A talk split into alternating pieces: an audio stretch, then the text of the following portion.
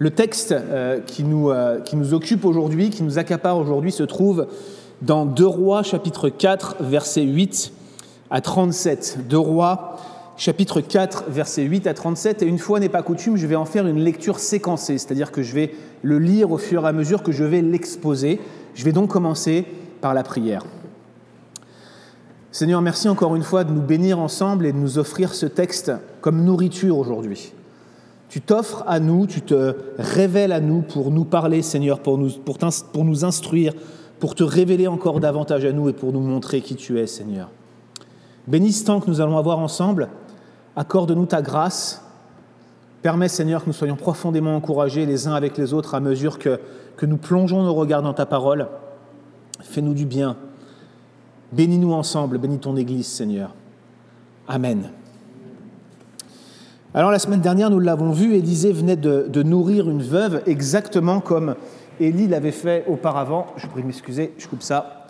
Comme Élie l'avait fait auparavant. Et, cependant, Élie ne, s'était pas simplement contenté de, de, nourrir cette veuve. Si vous relisez dans 1 roi 17, vous allez voir que non seulement il avait multiplié son huile et sa farine, mais en plus de cela, il avait ressuscité son fils qui était mort d'une maladie éclair qui n'est pas mentionnée, mais il était mort. Et donc par conséquent, Élie avait été en quelque sorte un peu plus loin que ne l'a été Élisée.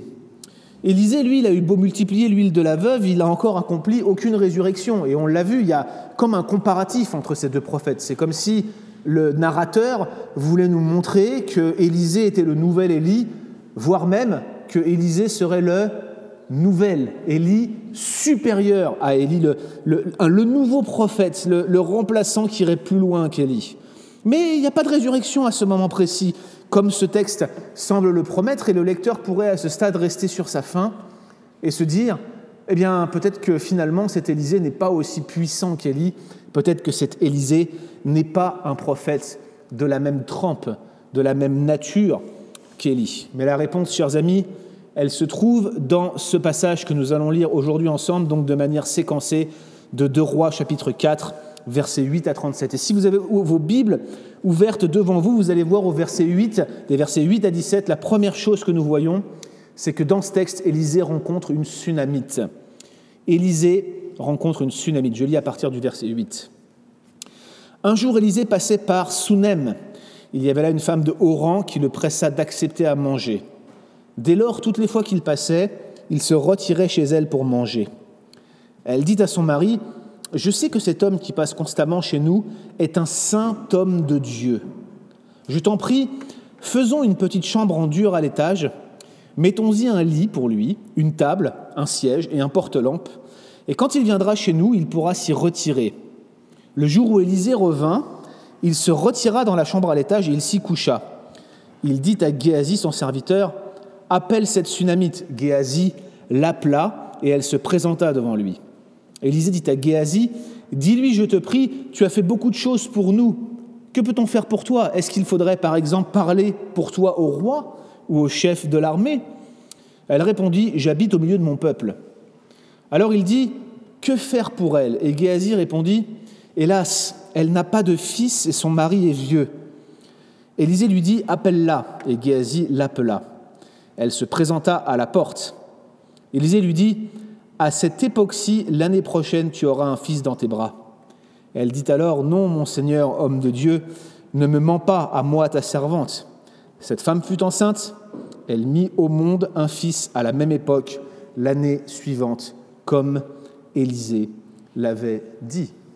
Voilà comment ce texte est introduit, et voilà comment la rencontre entre cette tsunamite, shunamite si je voulais le prononcer de manière hébraïque, c'est Shunem et non pas Sunem comme je l'ai prononcé, eh bien, cette Shunamite est euh, le prophète Élisée. Et la première rencontre se produit à un moment où Élisée passe par Sunem, Shunem, une ville qui est située environ 11 km au sud du mont Tabor. Vous pourrez peut-être vérifier à la fin de vos Bibles si vous avez une carte. Donc c'est au sud du mont Tabor, 8 km de Gisraël. Vous vous souvenez, Gisraël, c'est la ville où Naboth avait été tué. Vous vous souvenez de cet épisode 1 roi 21 et surtout à environ 32 km du mont Carmel. Et apparemment, ce mont Carmel, là encore, c'est un endroit qui nous est bien connu. C'est la fameuse montagne sur laquelle Élie a fait tomber le feu du ciel sur l'offrande lorsqu'il y a eu cette grande contestation entre Élie et les prophètes de Baal. Et il semble que le mont Carmel, où il y avait eu cette grande victoire, eh bien c'était l'endroit où Élisée habitait, probablement dans une grotte ou quelque chose comme ça. On connaissait les conditions de vie du prophète Élie, et on connaissait celles d'Élisée, il vivait avec bien peu de choses. On se souvient d'Élie qu'il portait un, un, pagne en poil de chèvre et un manteau par-dessus, qu'il avait transmis ce manteau à Élisée, mais apparemment c'était la seule possession que Élisée avait. Donc il vivait là-bas et il voyageait dans la région. Et à un moment, donc, Élisée passe par Sunem. Et le texte nous dit que cette Sunamite, dont le nom n'est pas donné, eh bien, c'était une femme de haut rang.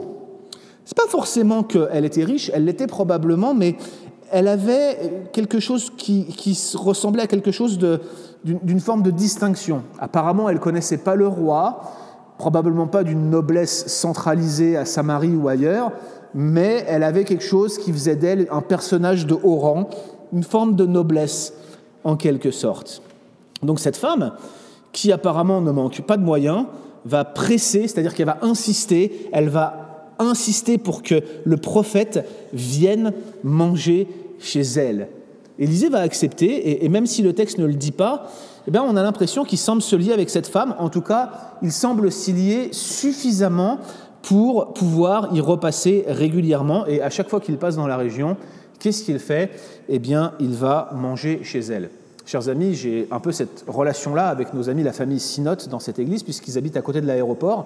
Comme je vais souvent chercher des gens à l'aéroport, à chaque fois je fais un détour et je m'arrange pour y passer en dehors des heures du repas, sinon je passerai mon temps à manger chez eux. Donc vous voyez, il y a des, des situations comme celle-ci, on les connaît bien, n'est-ce pas? Quand on a des gens avec qui on a certaines affinités, on sait que quand on passe dans la région, on dit un petit bonjour. C'est peut-être encore aujourd'hui encore plus superficiel que ça a pu l'être dans la société israélite, vous voyez.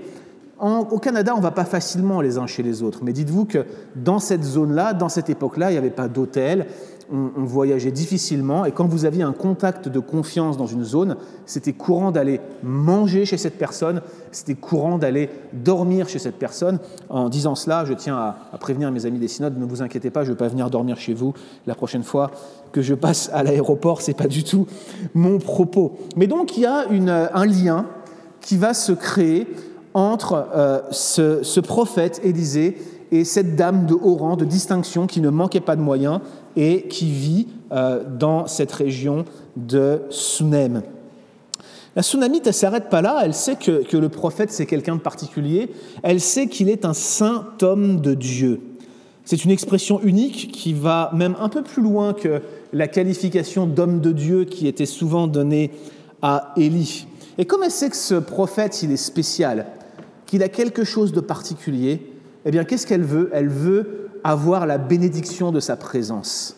Et elle veut s'organiser pour l'accueillir du mieux qu'elle le peut. Elle va demander à son mari de faire quelques travaux. Alors, je dis quelques, pour l'époque, ça devait être des gros travaux.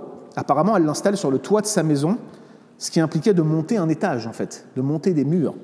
Et elle va installer comme une espèce de petite chambre sur ce toit plat de la maison. Puis elle va l'équiper avec tout le confort de l'époque, à savoir un lit, une table, un siège et un porte-lampe. Voilà ce qu'était tout le confort de l'époque. Et vous, avec votre Netflix et votre télé 4K HD, vous êtes là en train de vous dire Quoi? Eh oui Mais j'aimerais juste peut-être simplement rappeler une chose. Si pour vous, tout le confort, ça signifie Internet au débit à la maison, surtout Internet au débit, n'est-ce pas? De l'eau chaude. Est-ce que vous pourriez imaginer la vie sans eau chaude, sérieusement, aujourd'hui? Et on a fait, avec ma femme, des allers-retours à Victoriaville il n'y a pas si longtemps que ça, moins d'un an de cela. On vivait chez des personnes qui avaient une maison toute neuve parce que leur ancienne maison était passée par le feu. Et l'épouse de ce couple nous racontait comment ses parents, ses propres parents, n'avaient pas l'eau courante dans la maison, dans le centre du Québec, par moins 30 l'hiver. Il fallait sortir pour puiser de l'eau. Je crois qu'on ne mesure pas le, niveau de confort que nous avons aujourd'hui, et à bien des égards, parfois, je me demande si ce n'est pas en train de nous ressortir par les oreilles et par les yeux, au même titre que la caille et la manne des Israélites dans le désert, n'est-ce pas? Mais pour le prophète Élisée, rien qu'un lit, c'était extraordinaire. Vous connaissiez ses conditions de vie. Il n'avait rien. Il dormait probablement par terre sur le sol ou avec un arrangement un peu comme Jacob qui fait un oreiller avec une pierre. Il dormait à même le sol?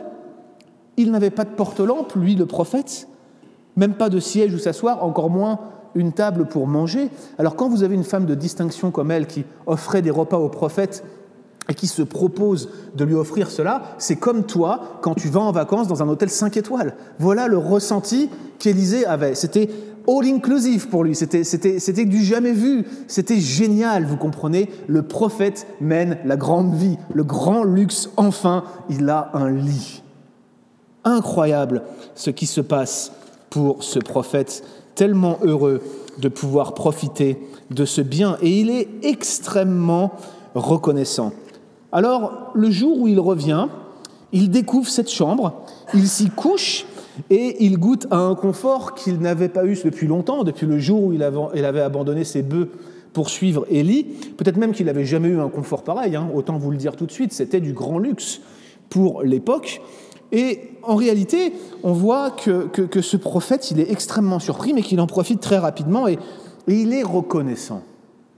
Et il désire, l'expression est française, je ne sais pas si vous l'utilisez au Québec, il désire renvoyer l'ascenseur. Je ne sais pas si ça se dit ça au Québec. Vous voyez, quand on veut rendre l'appareil à quelqu'un qui nous a fait du bien, on veut, lui, on veut le bénir parce qu'il, parce qu'il nous a bénis. On veut lui dire merci tellement. Je n'ai pas la capacité de te rendre matériellement ce que tu m'as fait, mais j'aimerais faire quelque chose pour toi.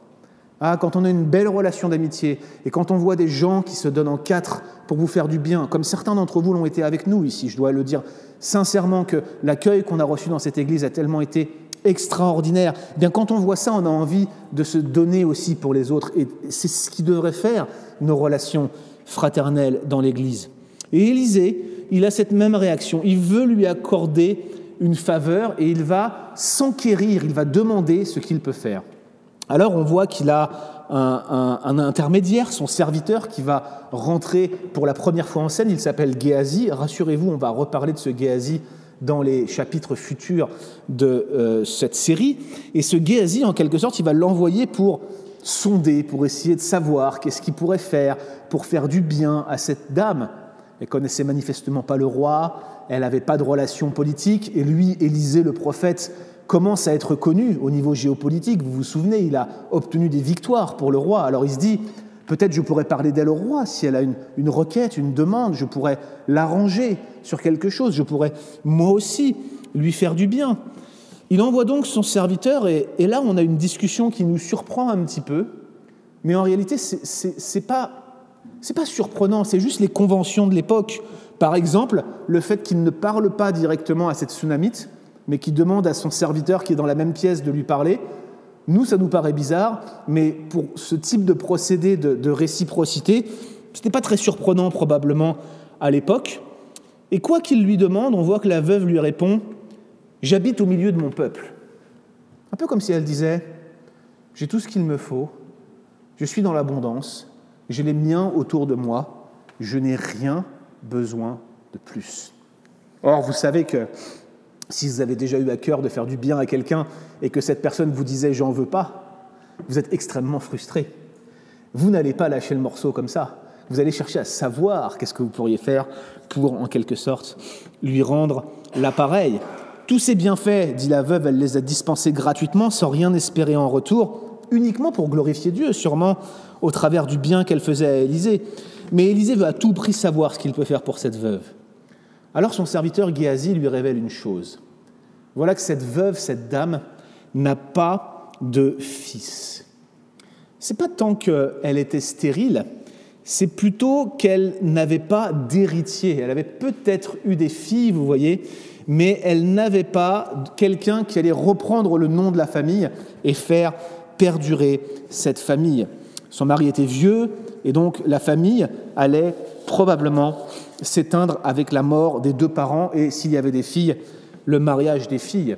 Or, pour vous, ça ne veut peut-être rien dire aujourd'hui, mais le fait de perpétuer l'héritage au travers du nom et des terres qu'on possédait, surtout quand on était quelqu'un qui avait des terres comme cette femme semble en avoir, c'était extrêmement important. Ne pas avoir d'héritier mâle, c'était un véritable drame. Et cette femme n'a même pas jugé bon de le mentionner. Alors Élisée l'a fait appeler, encore une fois par l'intermédiaire du serviteur Géasi, et il lui fait une prophétie. Il lui dit, à cette époque-ci, l'année prochaine, tu auras un fils dans tes bras. Peut-être vous l'avez remarqué, mais cette formule rappelle presque mot pour mot la promesse qui a été faite à Abraham juste avant la destruction de Sodome. Genèse 18, je reviendrai l'année prochaine et tu auras un fils. Et vous connaissez la suite, Sarah a ri. Et l'ange demande, pourquoi est-ce que Sarah a ri? L'année prochaine, tu auras un fils. Et c'est ce qui s'est passé. Pour le lecteur de l'Ancien Testament qui est habitué à trouver des, problématiques d'enfantement, en réalité, ce récit, n'est pas nouveau, il est même très évocateur. Vous vous souvenez donc d'Abraham et de Sarah, qui ne parvenaient pas à avoir d'enfants mâles, Elkana et Anne au début de 2 Samuel, vous avez aussi l'histoire dans le livre des juges de Manoah et sa femme, les parents de Samson. Et puis bien sûr, aussi tout un tas de discussions autour de la stérilité dans le Nouveau Testament. Et donc il propose, il annonce, l'année prochaine tu auras un fils. Mais regardez la réaction de la tsunamite. Elle dit, non mon Seigneur homme de Dieu, ne me mens pas à moi ta servante. C'est pas tellement qu'elle croit pas à Élisée, mais elle se dit c'est pas possible, je suis bien aujourd'hui. Je suis heureuse de la vie que je mène. J'ai rien besoin de plus. Pourquoi est-ce qu'on va me promettre quelque chose qui, qui probablement me ferait plus de mal que de bien. Pourquoi est-ce qu'on me donnerait un fils auquel je vais m'attacher Pourquoi est-ce qu'on me le donnerait alors que peut-être la vie me l'enlèvera Moi qui suis tellement bien, pourquoi est-ce qu'aujourd'hui on voudrait autant me, me changer mon existence? Je ne sais pas si vous avez déjà pensé comme ça. Ça m'est arrivé plusieurs fois avant de me marier et j'ai entendu à plusieurs reprises des personnes qui tenaient ce style de discours et qui se disaient à quoi bon avoir des enfants vu comment ce monde est mauvais? Pourquoi s'accorder un fardeau supplémentaire sur le dos et peut-être voir notre enfant ne pas suivre Christ et être malheureux toute notre vie? À quoi bon faire des enfants? Maintenant qu'on en a un, on, a les pensées un peu plus claires à ce sujet. On sait quelle bénédiction c'est d'en avoir un. Mais c'est des pensées qui peuvent vous venir et c'est a priori le, genre de pensée qui, qui animait cette tsunamite. Oui, mais voilà, la prophétie s'accomplit c'était réellement une parole de Dieu. Cette femme fut enceinte, nous dit le texte. Elle mit au monde un fils à la même époque, l'année suivante, comme Élisée le lui avait dit. L'ascenseur est renvoyé, la parole s'est accomplie, Élisée est vraiment un prophète, il parle vraiment de la part de Dieu, il a fait du bien à cette femme qui lui a fait du bien. L'Éternel entend ceux qui le servent et il l'exauce. L'histoire pourrait s'arrêter là. Oui, mais voilà, elle ne s'arrête pas là. Parce que la deuxième chose que nous voyons dans ce texte, à partir du verset 18, c'est que le jeune fils de la Sunamite meurt. Le jeune fils de la Sunamite meurt. Verset 18. L'enfant grandit, et un jour qu'il était sorti vers son père auprès des moissonneurs, il dit à son père, Ma tête, ma tête. Le père dit à son serviteur, Porte-le à sa mère. Il l'emporta, il l'amena à sa mère. L'enfant resta sur les genoux de sa mère jusqu'à midi, puis il mourut. Elle monta, elle le coucha sur le lit de l'homme de Dieu, elle ferma la porte et elle sortit. Elle appela son mari et elle lui dit Envoie-moi, je te prie, un de tes serviteurs et une des ânesses. Je cours trouver l'homme de Dieu et je reviens. Au passage, je cours trouver l'homme de Dieu et je reviens. Elle était à 32 km de l'homme de Dieu. Elle n'allait pas faire ça en une journée. Hein. Il dit Pourquoi vas-tu le voir aujourd'hui? Ce n'est ni la nouvelle lune, ni le sabbat. Elle répondit Tout va bien. Puis elle fit sceller l'ânesse, dit à son serviteur Conduis la marche, ne m'arrête pas en route sans que je te le dise. Alors tout de suite, chers amis, l'histoire prend une tournure profondément dramatique. Ce n'est plus un simple exaucement, ce n'est plus une simple bénédiction.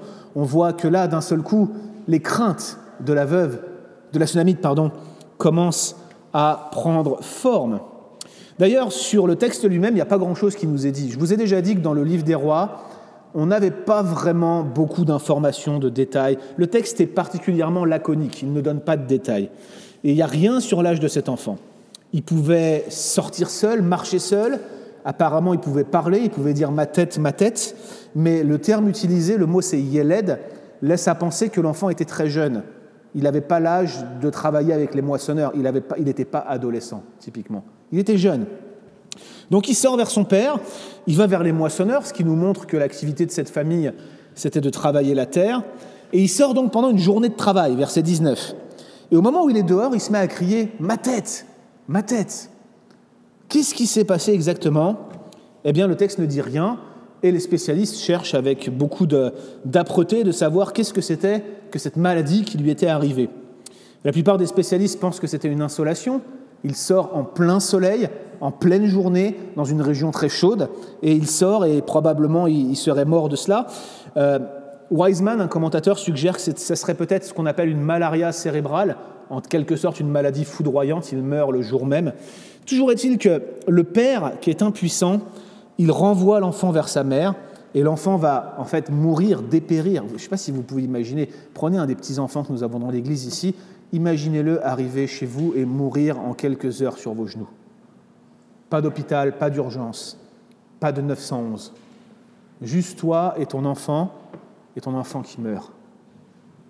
Quel drame C'est ça qui nous est raconté ici, de manière très sobre, très laconique. Mais c'est l'histoire d'une mère qui perd son fils, et le père n'est même pas là. L'enfant meurt. Et comme on peut s'y attendre, la tsunamite n'accepte pas cette situation. N'avait-elle pas demandé de ne pas avoir de fils? Elle monte l'enfant à l'étage, elle le met dans la chambre d'Élysée, elle le couche sur son lit, et ça c'est un détail, chers amis, qui n'est pas sans importance. Ce n'est pas une réaction émotionnelle, ce n'est pas une réaction de colère, ce n'est pas non plus un geste pratique comme s'il y avait un seul lit de disponible dans la maison, mais comme le note encore une fois Wiseman, elle dit, elle a perdu un fils, mais elle n'a pas perdu la foi. Son intention, elle est claire. Elle veut enfermer l'enfant, laisser les choses en suspens, faire comme si rien ne s'était passé et aller demander des comptes à une seule personne, l'homme qui lui a fait la promesse, l'intermédiaire de Dieu qui s'est adressé à elle. Comment ça, on me donnerait un enfant que je n'ai pas demandé et ensuite on va me l'enlever pour me rendre mère Est-ce que c'est donc ce Dieu-là que je vais servir? Est-ce que c'est ce Dieu-là qui veut me faire des bénédictions? Est-ce que c'est à lui que j'ai voulu faire du bien en nourrissant son prophète et en lui montant une chambre? C'est ainsi qu'on me rémunère C'est comme ça qu'on me renvoie à l'ascenseur se dit-elle. Alors elle demande à son mari de faire atteler un âne et de prendre un serviteur pour l'accompagner, et elle monte en hâte vers Élysée au mont Carmel. Franchement, même son mari lui dit, mais pourquoi est-ce que tu fais ça? Elle lui répond, tout va bien. Pas de détails, elle lui parle même pas de la mort de l'enfant. On a même le sentiment que le père n'était même pas au courant que l'enfant était mort. Il s'en inquiétait même plus. Il ne pose même pas la question. Il est complètement passif dans ce récit et elle peut partir comme si son mari ne contrôlait rien. Elle part et elle choisit de ne pas s'arrêter en route. On voit l'urgence de la situation. Elle est profondément déterminée. Elle veut aller voir l'homme de Dieu. Et c'est ce qu'on voit à partir du verset 25. La tsunamite demande des comptes à l'homme de Dieu. Versets 25 à 31, la tsunamite demande des comptes à l'homme de Dieu. Lisez avec moi si vous avez vos Bibles ouvertes devant vous. Verset 25, donc elle partit donc trouver l'homme de Dieu au mont Carmel. Quand l'homme de Dieu l'aperçut de loin, il dit à Géasi, son serviteur, C'est cette tsunamite. Maintenant cours à sa rencontre, je te prie, et dis-lui, Vas-tu bien? Ton mari va-t-il bien? L'enfant va-t-il bien Elle répondit, Tout va bien. Dès qu'elle fut arrivée auprès de l'homme de Dieu dans la montagne, elle lui saisit les pieds. Géasi s'approcha pour la repousser, mais l'homme de Dieu dit Laisse-la, car elle est ta mère, et Yahweh me l'a cachée. Il ne m'en a pas informé. Alors elle dit T'ai-je demandé un fils, mon Seigneur? Ne t'ai-je pas dit Ne me trompe pas? Vous comprenez maintenant ce qu'elle entendait par ne me trompe pas. Ne t'ai-je pas dit ne me blesse pas. Ne t'ai-je pas dit ne me la fais pas à l'envers? Élisée dit à Géasi passe une ceinture à terrain, prends mon bâton et va. Si tu rencontres quelqu'un, ne le bénis pas. Si quelqu'un te bénit, ne lui réponds pas. Tu mettras mon bâton sur le visage du garçon. La mère du garçon dit, par la vie de Yahweh et par ta propre vie, je ne te quitterai pas. Alors il se leva et la suivit. Géasi les avait devancés, il avait mis le bâton sur le visage du garçon, mais il n'eut ni son ni signe d'attention. Il revint à la rencontre d'Élisée et le mit au courant en disant le garçon ne s'est pas réveillé. Ce qu'on voit dans ce texte, c'est que elle s'en va donc, elle part avec son âne et elle s'avance vers le mont Carmel. Et, alors qu'elle s'en approche, de loin, Élisée la voit et il la reconnaît.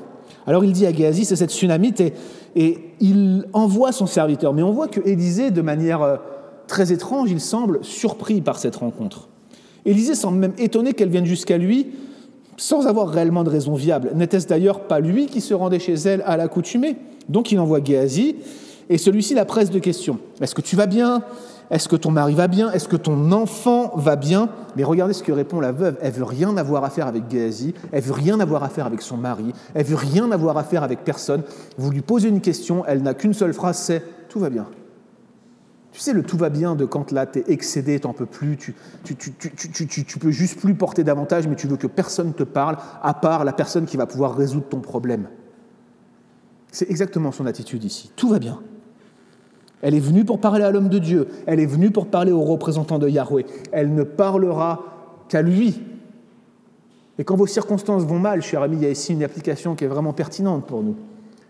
La personne à laquelle vous devriez parler, ceux envers lesquels vous devriez déverser votre amertume et votre colère ne devraient pas être vos semblables, vos prochains, les gens dans votre entourage, votre famille ou même votre animal de compagnie. Vous voyez? Si vous avez un problème dans vos circonstances et si vous contestez avec, la personne à qui vous devriez vous adresser, c'est la personne elle-même qui est l'auteur de ces circonstances. Voilà vers qui vous devriez vous tourner. Cette veuve fait bien. Dès qu'elle entre en présence d'Élisée, elle tombe à ses pieds, elle lui saisit les pieds dans une sorte de geste de révérence. C'est malsain. Une femme qui saisit les pieds d'un homme, ça ne se fait pas dans la culture juive du, du 9e siècle avant Jésus-Christ. Donc Géasi se, se, lève, il tente de la repousser. Comment ça, tu touches le prophète? Mais Élisée lui dit Laisse-la, car elle est ta mère. Yahweh me l'a cachée. Waouh Yahweh me l'a cachée. Il ne m'en a pas informé. Nous avons ici Élisée qui ne connaissait pas quelque chose de la volonté révélée de Dieu. Nous avons ici un prophète, l'archétype des prophètes, le remplaçant de l'archétype des prophètes, celui qui va plus loin que l'archétype des prophètes, Élisée, plus grand, plus loin, plus fort qu'Élie, qui pourtant n'avait pas certains éléments de la révélation spéciale qui lui avait été donnée. Yahweh lui avait caché quelque chose. Et mes amis, j'aimerais vous dire un truc. Dès l'Ancienne Alliance, avec des prophètes comme Élie et Élisée, vous aviez des hommes en face de vous qui étaient de la même nature que nous, qui étaient tout sauf omnipotents. Ils ne connaissaient pas tout. Et quand vous avez des pseudo-prophètes modernes qui se lèvent dans les églises ou en dehors et qui vous disent avoir des prophéties sur vos vies ou comme s'ils connaissaient toute votre existence, comme si Dieu leur révélait tout, dites-vous qu'il y a quelque chose qui cloche. Même Élisée avait lui aussi des choses qui ne lui était pas révélé. Alors, cette tsunami présente sa plainte à l'homme de Dieu, verset 28, elle la formule en peu de mots, ou en tout cas, elle nous est retranscrite en peu de mots. Elle dit T'ai-je demandé un fils, mon Seigneur? Ne t'ai-je pas dit Ne me trompe pas Je crois qu'on peut paraphraser ça. C'est pourquoi est-ce que tu m'as donné un fils pour que je m'attache à lui, pour que j'ai de nouveau espoir dans la, dans, la, dans la perpétuation de mon nom de famille, et pour que finalement cette enfance me soit enlevée? Pourquoi tu m'as fait tout ça? Pourquoi tu me donnes des souffrances supplémentaires alors que tout ce que j'ai fait c'est de te faire du bien? Pourquoi est-ce que tu me donnes mal sur mal? Pourquoi est-ce que tu me rends le mal pour le bien? Ne t'avais-je pas dit de ne pas jouer avec mes sentiments? Ne t'avais-je pas dit de ne pas me mentir? Et la voilà, elle éclate maintenant, cette amertume dont parlait Élisée. Elle n'accepte pas ces circonstances. Elle le rend responsable de ces circonstances malgré qu'elle l'appelle mon Seigneur. Elle n'avait pas demandé de fils. Et, ultimement, derrière le prophète Élisée, la personne à qui elle reproche quelque chose, c'est Dieu lui-même. Yahweh lui-même. Comment ça Tu me donnes des circonstances comme ça? Je pense qu'il faut qu'on marque une pause ici. Je veux dire, si on prenait quelques minutes de silence et qu'on cherchait à faire juste un examen de notre conscience ou simplement du dernier mois ou des deux derniers mois ou des trois derniers mois Est-ce que sur des choses peut-être mineures, bien plus mineures que la perte d'un fils, nous ne pourrions pas trouver ce style de réaction dans nos propres vies? En colère contre nos circonstances, en colère parce que tu as pris un ticket de stationnement, en colère parce que tu as pris des bouchons de 20 ou 30 minutes comme Christian ce matin, comme moi hier au même endroit en colère parce qu'ils ont fermé la 10, en colère parce que le GPS nous a mal conseillé, en colère parce que quelqu'un nous a dit quelque chose qui ne nous a pas plu, en colère parce que finalement j'ai pas pu faire tout ce que j'avais à faire, en colère parce que je suis toujours pas marié, en colère parce que j'ai pas le travail que je voudrais, l'augmentation que je voudrais, l'argent que je voudrais, le job dont je rêverais, les vacances que j'aurais voulu avoir l'été dernier, en colère, amère. Est-ce qu'il n'y a pas bien des raisons comme celle-ci qui reflètent certaines de nos attitudes. Qui n'a jamais eu des circonstances peut-être moins difficiles que cette veuve et n'avons-nous pas râlé contre Dieu de la même manière? Mais cette veuve, elle a quelque chose en plus. C'est qu'elle n'avait rien demandé et on est venu lui faire une promesse alors qu'elle demandait rien. Et à ce moment-là, le fils qu'on lui avait donné meurt. Combien nous pourrions avoir, n'est-ce pas, de la compassion pour cette femme alors que nous sommes prêts à râler pour trois fois moins? N'est-ce pas? Alors Élisée comprend l'urgence de la situation et en hâte, très rapidement, il envoie devant lui Géasi, sans doute plus jeune, sans doute plus rapide que lui, avec son bâton, signe de son autorité. Apparemment, il souhaitait que la tsunamite euh, euh, aille avec Géasi, mais celle-ci ne veut pas quitter Élisée. Elle lui dit, par la vie de Yahweh et par ta propre vie, je ne te quitterai pas. Ça vous rappelle rien, ça? Ça vous rappelle pas quand Élisée ne voulait pas se séparer de son maître hein? Par la vie de Yahweh, dit-il, et par ta propre vie, je ne te quitterai pas. Il la voulait, sa bénédiction. Il était accroché à son maître. Il savait qu'il allait être enlevé au-dessus de sa tête, mais il n'allait pas le laisser partir comme ça. Eh bien, la veuve a exactement la même foi que le jeune Élisée. Ce qu'elle veut, c'est que le prophète vienne régler son problème. Elle restera attachée à lui. Elle sait que c'est lui qui lui a fait la promesse. S'il y a quelqu'un qui peut changer la donne ici, s'il y a quelqu'un qui peut réveiller son fils, s'il y a quelqu'un qui peut le sortir d'entre les morts, c'est le même que celui qui lui a fait la promesse. Par la vie de Yahweh, dit-il, et par ta propre vie, je ne te quitterai pas. Et chers amis, je crois qu'il faut qu'on le note. Ça fait deux fois maintenant, la semaine dernière et cette semaine, que nous voyons un certain pessimisme, une certaine incrédulité même, de la part d'Élisée. Vous vous souvenez la semaine dernière quand on regardait le nombre de récipients pour la veuve? On sait que tous les récipients ont été remplis, mais Élisée, dans la manière dont il fait sa prophétie, il semble imaginer, il semble considérer que tous les récipients n'allaient pas être remplis. Eh oui. Mais là, cette semaine, on a l'impression qu'il bah, envoie Géasi, il envoie son bâton. Est-ce qu'il pensait réellement qu'un bâton allait faire relever un mort? Est-ce qu'il pensait réellement que son pouvoir personnel était dans son bâton? Ou est-ce qu'il pensait plutôt qu'il n'y avait plus rien à faire Que le fils était mort? Et qu'une résurrection, c'était hors de sa portée Bonne question que celle que nous avons ici. Mais la tsunamite, elle, elle ne l'entend pas de cette oreille. Il viendra, ou elle restera avec lui dans sa grotte. Et une tsunamite fâchée dans une grotte, vous n'avez pas envie de rester avec, croyez-moi.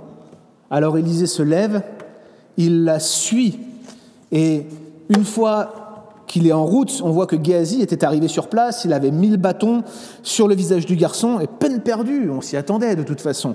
Il n'y a ni son, il n'y a ni signe d'attention, il ne peut que revenir vers les deux qui étaient en route et leur dire, il ne s'est pas réveillé, rien ne s'est produit. Chers amis, on parle de 32 km aller, 32 km retour, probablement une nuit, un jour s'était écoulé, peut-être même plus.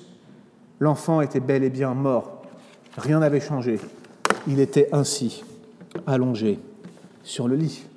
Voilà le drame où nous laisse cette histoire à ce point. Au verset 32, nous voyons quelque chose de glorieux, ce vers quoi l'ensemble du récit pointe, la résurrection du fils de la Sunamite, versets 32 à 37, la résurrection du fils de la Sunamite. Verset 32. Lorsqu'Élisée entra dans la maison, le garçon était mort couché sur son lit. Élisée entra, il ferma la porte sur eux deux pour prier Yahweh. Il monta, il se coucha sur l'enfant, il mit sa bouche sur sa bouche, ses yeux sur ses yeux, ses mains sur ses mains. Il resta courbé sur lui et la chair de l'enfant se réchauffa. Verset 35, Élisée revint dans la maison, il se mit à marcher de long en large, puis il remonta, il se courba sur l'enfant. Alors le garçon éternua sept fois, et il ouvrit les yeux. Élisée appela Géasi et lui dit Appelle cette tsunamite. Géasi l'appela, elle vint vers Élisée et lui dit Prends ton fils. Elle vint, elle tomba à ses pieds, prosternée jusqu'à terre. Elle prit son fils et elle sortit. Ainsi l'histoire se termine. Donc, qu'est-ce que nous dit cette dernière partie de l'histoire? Tout d'abord, on voit que Élisée va rentrer une première fois dans la chambre de l'enfant. La méthode d'Élysée, elle semble très proche de celle d'Élie. Vous relirez chez vous un roi 17. Euh, il se peut tout simplement que, le, récit, en fait, donne certains détails de, chaque aspect du mode opératoire, mais on a l'impression que bah, finalement, c'est plus ou moins la même chose. Dans tous les cas, ce qu'Élisée accomplit, ce n'est pas un exemple de respiration artificielle. Il n'est pas en train de lui faire du bouche à bouche. Euh, c'est pas non plus comme une transmission de fluide, tu vois, comme si. Euh, vous avez déjà vu ça, les prédicateurs qui font ça? Mets ta main sur l'écran de la télé. Je t'envoie la bénédiction quand j'aurai reçu ton chèque de 1000 dollars. Vous voyez? Ça, c'est fréquent, ça. Hein. vous regardez certaines télévisions qui marchent bien à la télé. Forcément, ils ont de l'argent pour faire des télévisions avec ce genre de procédé. Hein? C'est pas du tout ça qui est en jeu ici non plus. Il n'y a pas de transmission de fluide. Simplement, il refait ce qu'il avait vu son maître faire. Allongé sur l'enfant, en priant. Mais le cas semble différer de celui d'Élie. L'enfant ne se réveille pas, sa chair simplement se réchauffe. Et je pense qu'on aurait tort d'essayer de trouver dans ces passages de l'Ancien Testament où Élisée frappe avec des flèches par terre, Élisée s'allonge sur un enfant, Élisée, on va le voir la semaine prochaine, va demander de mettre du sel dans un pot, ou des choses comme celle-là, vous voyez. On, a, on aurait tort de croire que ce sont des méthodes infaillibles, comme des recettes de grand-mère pour obtenir la bénédiction, vous voyez. C'est pas comme ça que ça marche. C'est un récit, ça nous décrit quelque chose. Dans ce texte, ce qu'on voit, c'est qu'Élisée est en train de marcher dans les traces d'Élie. Il n'avait jamais fait ça, il semble pas très assuré, c'est en tout cas quelques indices qu'on a l'impression que le texte nous donne. Et qu'est-ce qu'il trouve à faire de mieux? Imiter ce qu'Élie avait fait lui-même. Alors ça ne marche pas. Ok, la chair de l'enfant se réchauffe, mais il ne se réveille pas. Et Élisée descend et il se met à marcher en long et en large. Est-ce que c'était pour prier? Ou bien était-ce parce que, comme je le pense, il était préoccupé de voir que ça ne marchait pas vraiment? Est-ce qu'il se disait je n'y arriverai pas? Était-ce parce qu'il devait simplement attendre? Le texte ne nous dit rien, on peut spéculer. Mais nous le voyons, verset 35, qui rentre une deuxième fois dans la chambre. Il se couche une nouvelle fois sur l'enfant. Et cette fois-ci, le garçon éternue sept fois. Et enfin, il ouvre les yeux. Alors Élisée demande à son serviteur d'appeler la Sunamite et il lui dit de reprendre son fils. La Sunamite se prosterne devant Élisée. Elle ne semble pas surprise, cette Sunamite. Elle se prosterne devant lui et dans un geste à la fois de reconnaissance envers le prophète et de soumission devant le Dieu qui lui a ramené son fils, elle s'incline. Son fils lui est rendu. Il n'est pas mort, il vit. Ainsi, voilà le récit que nous avons eu à découvrir aujourd'hui. Élisée rentre pleinement dans les voies d'Élie. Mais nous voyons clairement que s'il fait des miracles qui semblent parfois plus grands, plus forts, plus loin, il n'est certainement pas meilleur que lui. Une fois encore, ses limites se font sentir quand il semble hésiter à suivre la tsunamite ou quand il remet son bâton à Géasi. On avait déjà suspecté deux, trois petites choses comme ça la semaine dernière. On a l'impression que ça se reproduit encore aujourd'hui. Dans tous les cas, je l'ai dit, et je crois que l'occasion cette semaine, pour moi, est encore de le répéter. Je vous l'avais dit quand on avait exposé le récit d'un roi 17, je vous le redis encore aujourd'hui. Il y a une limite, il y a une distinction radicale entre ces résurrections que l'on retrouve dans le cycle d'Élie et d'Élysée. Elles sont limitées à des personnes individuelles. Ce sont des miracles isolés. Autrement dit, les résurrections que vous avez dans ce récit, elles sont impressionnantes. Ce n'est pas le genre de choses que vous voyez partout dans l'Ancien Testament, mais ça arrive une fois, deux fois avec Élisée, et probablement trois, quatre fois avec les personnes qu'on va enterrer lorsqu'il y aura des invasions de Moabites, alors qu'Élisée sera mort. D'ailleurs, c'est vraiment incroyable. Vous vous rendez compte que même mort, Élisée ressuscitait encore des gens parce qu'on les avait jetés dans sa tombe. C'est ce qu'on verra dans un prochain récit. Preuve, s'il en est, que ce n'est pas Élisée lui-même qui ressuscite les gens, mais bien la puissance de Dieu qui ressuscite qui il veut, quand il veut, comme il veut, par les moyens qu'il veut, que tu sois mort ou vivant, il peut se servir de toi. C'est incroyable le Dieu que nous servons, n'est-ce pas? Donc ces résurrections, elles ne sont limitées qu'à des personnes individuelles. Elles sont en plus éphémères. Elles sont éphémères. Je veux dire, le fils de la veuve et le fils de la tsunamite, et les personnes qui ont été jetées dans la tombe d'Élysée et qui sont ressuscitées, toutes ces personnes-là ont vécu ce miracle et ont été ressuscitées, mais à un moment, ces personnes-là sont mortes. Et elles sont mortes pour de bon. Et personne n'était là pour les ressusciter à nouveau. Par contre, la résurrection de Christ dans le Nouveau Testament est très différente. Elle est premièrement totale. Christ est les prémices de ceux qui sont morts. Tous vont ressusciter à la fin des temps et il y aura une résurrection des justes et des injustes. Bref, la résurrection finale, elle est pour tout le monde et personne n'y échappera. Deuxièmement, elle est éternelle. Christ ressuscite pour l'éternité. Ainsi, tous ceux qui ressusciteront à sa suite passeront l'éternité avec lui. Je veux dire, notre espérance, c'est pas qu'Élie nous ressuscite ou qu'Élisée nous ressuscite et puis ensuite nous mourrons. Notre espérance, c'est Christ qui nous ressuscite et nous donne un corps semblable à lui et nous passerons ensuite l'éternité avec lui. Voilà ce en quoi nous mettons notre foi.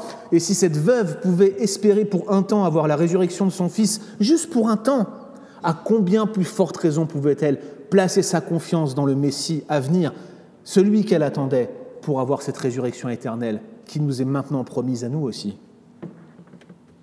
Troisièmement, cette résurrection transforme nos corps, nos corps mortels Peut-être pour certains d'entre nous que vous sentez marqués par l'œuvre du temps. Nos corps faibles, vous sentez vos maladies, vos faiblesses musculaires, vos douleurs, les, fractures des os. Christ va transformer, changer tout ça dans un corps glorieux semblable à lui, et il va nous introduire pleinement et pour toujours dans son royaume de gloire. Il ne va pas vous laisser dans votre galère, il ne va pas vous laisser dans votre travail, il ne va pas vous laisser dans vos péchés. Pour toujours réunis à lui pour toujours associé avec notre Sauveur dans le royaume de gloire. Telle est la promesse que ce texte présente devant nous implicitement. Ainsi, malgré ce récit des actes glorieux du prophète, dans la perspective de la grande histoire de la rédemption, malgré que ce soit magnifique une résurrection comme celle que nous avons lue, elle nous laisse sur notre faim, parce que nous attendons plus grand, plus puissant, plus fort, notre Dieu et grand Sauveur, Jésus-Christ, celui qui ressuscitera nos corps de mort si nous avons placé notre foi en lui. Et j'ai juste une simple question pour vous tous aujourd'hui. Qui que vous soyez, d'où que vous veniez, que vous soyez là depuis longtemps dans l'Église, est-ce que Christ est mort pour vos péchés? Est-ce que vos péchés sont pardonnés? Est-ce que cette résurrection est pour vous? Avez-vous la foi en lui? Suivrez-vous votre Sauveur? Comme cette veuve restait attachée à Élisée. Par la vie de Christ et par Dieu lui-même, resterai-je attaché et marcherai-je jusqu'au bout. Voilà ce à quoi ce texte nous invite. Prions.